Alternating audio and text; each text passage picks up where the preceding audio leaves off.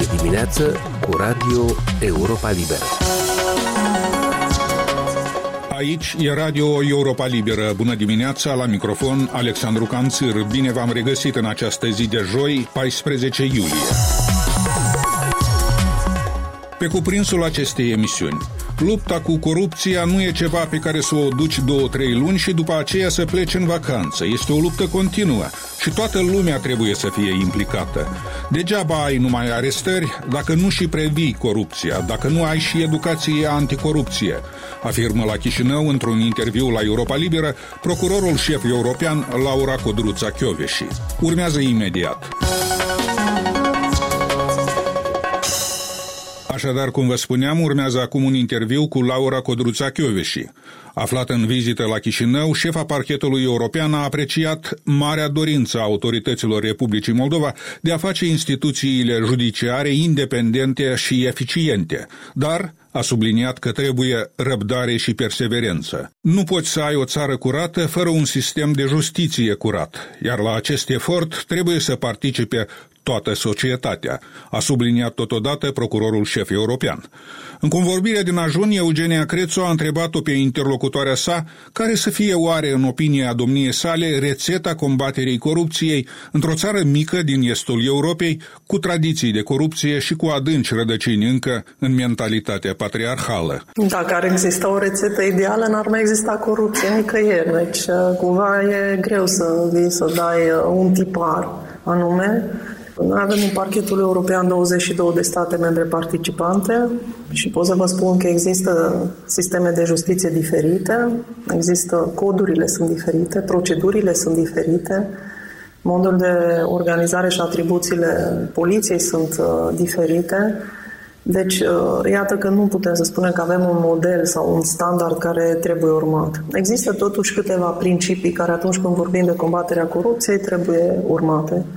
Cel mai important, cel puțin din perspectiva mea, este principiul independenței procurorilor în activitate, desigur și al judecătorilor, pentru că independența justiției în general, dar de obicei judecătorii sunt independenți întotdeauna. În ceea ce privește procurorii nu există această garanție, deci de aceea eu cred că principiul independenței procurorilor este foarte important.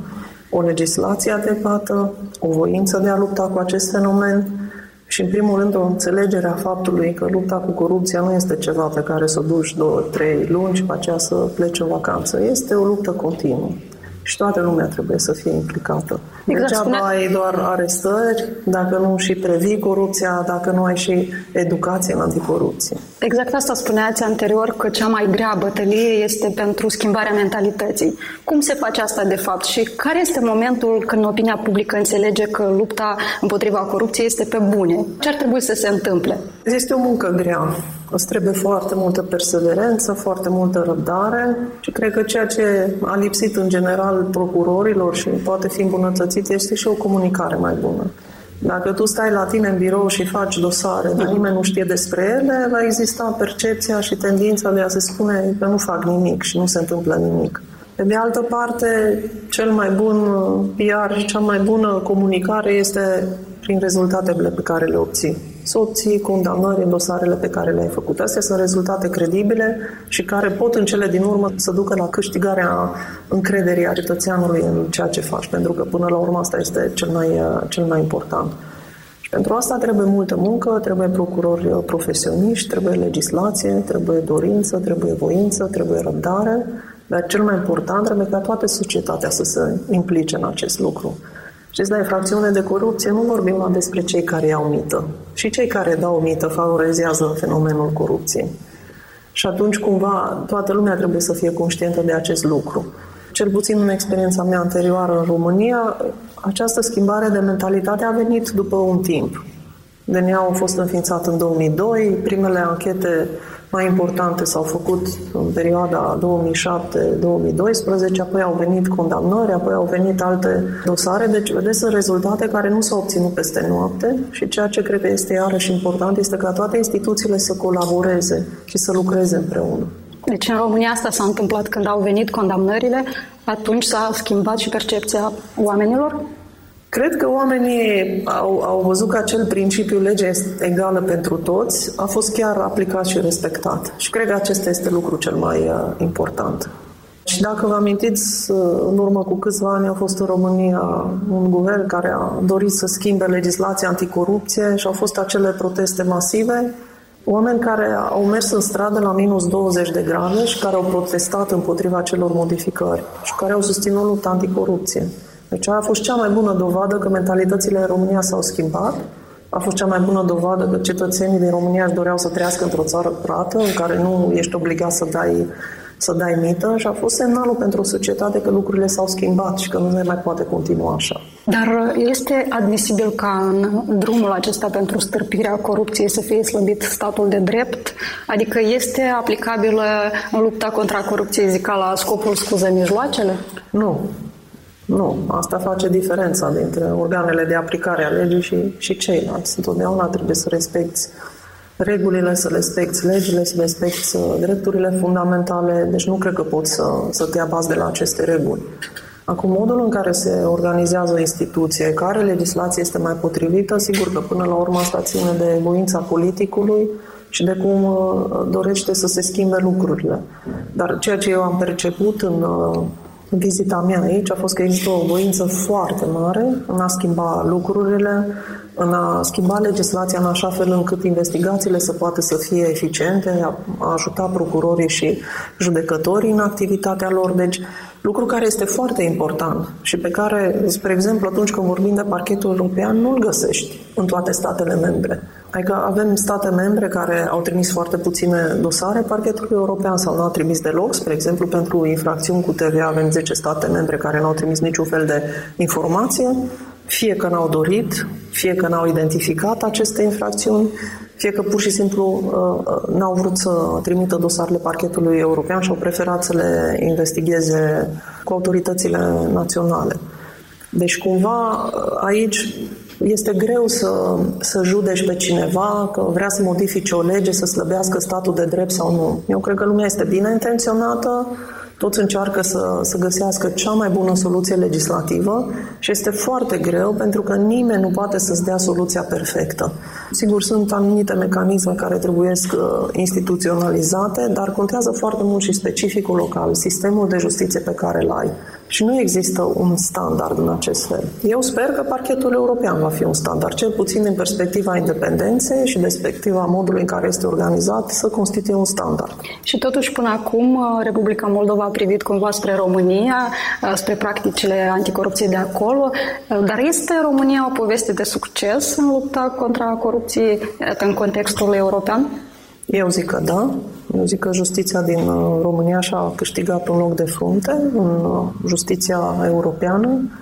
Sigur, acum dacă vorbim de modelul anticorupție, DNA nu este invenție românească, este un model care a fost preluat din Spania și adaptat la realitățile românești. Cred că aderarea României la Uniunea Europeană a contribuit foarte mult la întărirea instituțiilor. Adaptarea legislației românești la legislația europeană a contribuit foarte mult la eficientizare. Colaborarea instituțională cu ceilalți colegi din Europa și aplicarea acelorași reguli a contribuit foarte mult. Deci, Cred că a fost atât uh, dorința și munca sistemului de justiție, dar și toate celelalte elemente care au contribuit la, la acest lucru. Ar fi posibilă curățarea sistemului de justiție de persoane compromise din interior sau e nevoie de o intervenție din exterior, cum încearcă acum uh, să facă autoritățile moldovene, iată, invitând experți străini care verifică averile, integritatea uh, candidaților pentru funcțiile în Consiliul Superior al Procurorilor și al magistraților, uh, așa numită comisie prezenting. Da, din nou, nu este o invenție, este ceva ce s-a aplicat deja în alte state,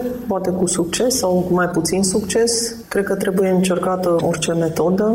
Este foarte important și cum sistemul de justiție reacționează la aceste schimbări. Chiar dacă poate exista câteodată o suspiciune că există o solidaritate de breaslă, eu mă îndoiesc că aceasta există. Cel puțin în activitatea mea am întâlnit și procurori și judecători care și personal, nici eu nu am fost foarte fericită dacă auzeam despre un alt coleg obișnuiește să ia mită, nu, nu mi-a plăcut acest lucru. Pentru că există această tendință de generalizare și s-ar fi spus toți procurorii sunt corupți, deci cumva și din interiorul sistemului a fost foarte mulți oameni care și-au dorit acest, acest lucru, dar toate aceste metode pot fi combinate. Nu cred că este important doar noi să spunem de investigarea și de prinderea magistraților care sunt corupți. Cred că toate celelalte elemente sunt extrem de importante, începând de salarizare, Oamenii au nevoie să aibă o stabilitate financiară, nu este ușor să lucrezi în uh, domeniu, nu este ușor să-ți investighezi colegii, dar să ai această garanție a stabilității financiare, să ai o predictibilitate în carieră, să ai garanții de stabilitate și de independență, adică să știi că tu dacă investighezi un alt procuror sau un judecător, mâine nu vine altcineva și te investigează doar pentru că ai întrăznit să faci acest lucru. Acest sistem de declarare a averilor și a conflictelor de interese, faptul că ele sunt făcute publice, este din nou un, un mecanism care poate să, să contribuie la prevenirea corupției în sistemul judiciar. Deci, cumva, sunt lucruri care, repet, nu sunt inventate ei, se aplică deja și în alte state din Uniunea Europeană și, sigur, fiecare stat dorește să-și perfecționeze uh, metodele și să încerce lucruri noi. Dar este posibil curățarea sistemului din interior? Acum, 100% este, este greu, pentru că întotdeauna se va găsi un procuror sau judecător care fie ia mită, fie comite o abatere disciplinară, fie, eu știu, are o problemă de etică și de integritate.